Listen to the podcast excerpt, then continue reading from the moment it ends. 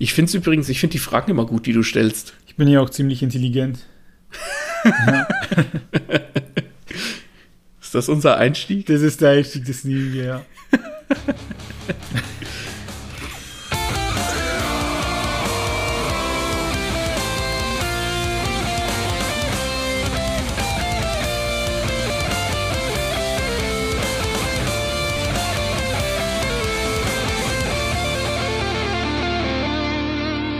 Hallo und herzlich willkommen zu einer neuen Buchrezension bzw. Comic-Rezension von Lesen und Lesen lassen mit Martin Belster und Battle Angel Maxe. Jawohl. Heute stellen wir euch den Battle Angel Alita, den Manga, vor. Wer Lesen und Lesen lassen hört, der hat davon schon in unserer Folge zu den Dystopien gehört. Das stimmt. Ja, und das stimmt. Der Maxe ist großer Fan von Battle Angel Alita, liest die Mangas und du kannst uns jetzt noch mehr quasi vom Beginn erzählen, wie der Comic anfängt und vielleicht auch nochmal ein bisschen auf die Welt eingehen. Das ist das Ziel und schauen wir mal, ob das äh, Hot oder Flop ist. Hau raus, worum geht's in Battle Angel Alita? Also zu Battle Angel Alita gibt es ja auch den Film von James Cameron. Mhm. Ähm, der ist im Nachhinein betrachtet gar nicht mal so schlecht.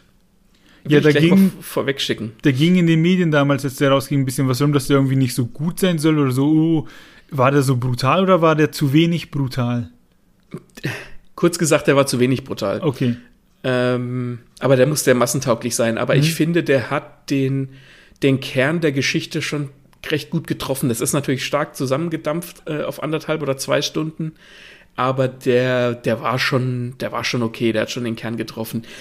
Um was geht's in Alita? In Alita geht's darum, dass der ähm, Doktor Ido, denn der wird im Film gespielt von Christoph Waltz, mhm. auf einem, auf einem Schrottplatz quasi, wie soll ich sagen, die Alita findet, beziehungsweise den Kopf und ihr, ihr, ihre Wirbelsäule und gibt ihr dann quasi einen Körper. Und es geht am Anfang so ein bisschen darum, dass die Alita lernt, was bedeutet es, ein Mensch zu sein, was ist ein Mensch, da kennt man ja diese diese Themen, wo es dann um Roboter und Menschen geht. Ist sie ein Cyborg? Ich würde sagen, sie ist ein Android. Also in, in dieser Welt ist es quasi so, ähm, es gibt den, den, ich weiß nicht, ob es Schrott, tatsächlich Schrottplatz heißt, aber ich nenne es jetzt einfach mal, es gibt den Schrottplatz unten auf der Erde, wo halt alles ähm, so vor die Hunde gegangen ist. Und es gibt Salem, das ist so eine schwebende Stadt, was so ein bisschen so das Ziel darstellt für die Alita, wo sie dann hin will oder sie trifft dann auch jemanden, der da hin möchte. Und das ist so ein bisschen, da ist alles cool, da leben halt die, die reichen Menschen, da leben die Menschen, die sich abgesetzt haben von dem ganzen Abschaum, der halt unten auf der Erde lebt sozusagen. Mhm. Und in Alita ist es normal, dass Menschen, wie soll ich sagen, so Körpermodifikationen haben, also Roboterarme oder ganze Roboterkörper. Und da ist es quasi so, solange dein Gehirn nicht zerstört ist und noch intakt ist, könntest du dich immer wieder in einen neuen Körper einsetzen lassen sozusagen. Okay. Das heißt, äh, Alita hat Persönlichkeit, die ist jemand. Die ist, die hat ziemlich viel Persönlichkeit, die lernt am Anfang dann auch, das ist so, in die Grundgeschichte von Alita geht über vier so ähm, Komplettbände, die sind relativ dick. Und da geht's im ersten auch darum, ja, was macht ein Mensch aus? Was, wie fühlt ein Mensch? Wie denkt ein Mensch? Und da trifft sie auch auf einen Typen, der, ähm, bei dem, der steckt auch in so einem riesigen Roboterkörper. Die sind sehr detailliert gezeichnet und sehr schön, in Anführungszeichen schön, und können auch sehr abgefahren aussehen. Also nicht einfach nur wie so ein ne, Menschenkörper als Roboter, sondern die können riesiger lange Arme haben oder lange Beine, also richtig bullig aussehen. Und dieser Typ kommt quasi nicht drauf klar, dass er in einem Roboterkörper steckt und denkt, er ist stark, dadurch, dass er halt einen starken Körper hat. Mhm. Und da, das ist so ihr erster Gegner sozusagen. Der wird im Film ziemlich schnell abgefrühstückt, aber der spielt im ersten Band eine ziemlich große Rolle, was mich überrascht hat, weil ich den Film vorher gesehen hatte. Das ist eigentlich ziemlich gut und die, die Alita ist, steht ihm immer so ein bisschen gegenüber als ne, mit ihrem in Anführungszeichen Mädchenkörper. Dann ist sie auch recht hübsch. Der Zeichner zeichnet die immer recht hübsch. Und da liegt auch der Fokus drauf und man sieht immer ziemlich viel von ihren Augen und deswegen hat der James Cameron sich auch im Film entschieden, die Augen von der Schauspielerin größer zu machen. Nicht, weil es ein Manga ist und die da große Augen haben, sondern weil viel von dem, was du in dem Manga auch erkennst, in Alitas Augen sich abspielt. Du kannst dann immer erkennen, wie sie sich fühlt und sowas. Das ist eigentlich ziemlich cool. Die Augen sind ja auch irgendwie der Spiegel der Seele oder was weiß ich. Ja, ganz genau. Dieser Spruch. Aber jetzt ist man ja okay. Der Typ, der hat die Teile gefunden, hat die Alita zusammengesetzt. Es gibt das Salem, in Anführungsstrichen das Paradies, wo man halt lieber leben möchte, als unten auf dem Schrottplatz. Mhm. Ähm, ja, w- was ist sozusagen das erste Abenteuer? Bei was begleiten wir die Alita? Also wir begleiten sie erstmal, wie sie rausfindet, was, was halt ein Mensch ausmacht, wie, wie es sich halt da unten so lebt. Und wir als Leser entdecken quasi zusammen mit ihr diese Welt, weil sie wurde ja auch gerade erst in diese Welt geboren sozusagen. Mhm. Sie hat zwar ein, ein Leben von früher, ähm, da erinnert sie sich aber nicht dran. Und das ist, ich habe jetzt den dritten Band von vier zu Ende gelesen, es kam bisher auch noch nicht so richtig zum Tragen, was sie vorher gemacht hat. Ähm, ich weiß nicht, ob das noch eine Rolle spielen wird.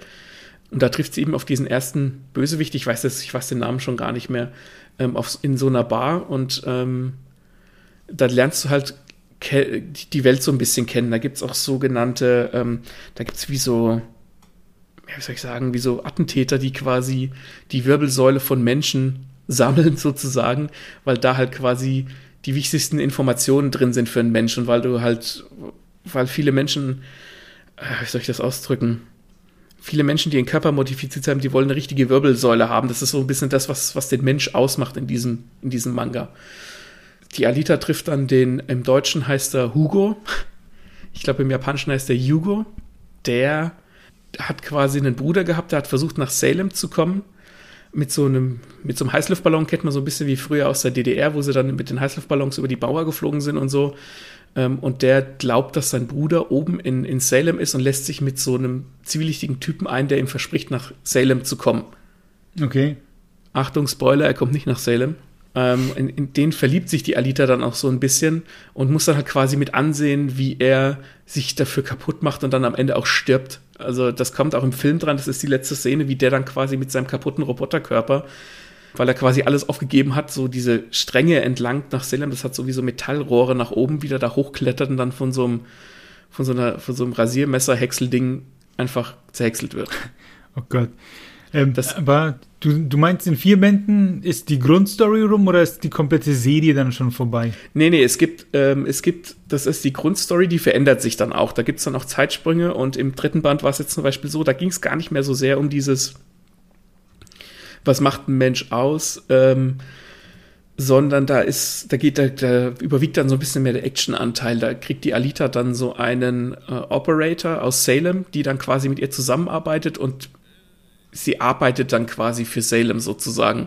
Okay. Und muss dann so, so eine mh, Gesetzlosenbande quasi auseinandernehmen. Da, da, da verändert sich der Fokus dann so ein bisschen.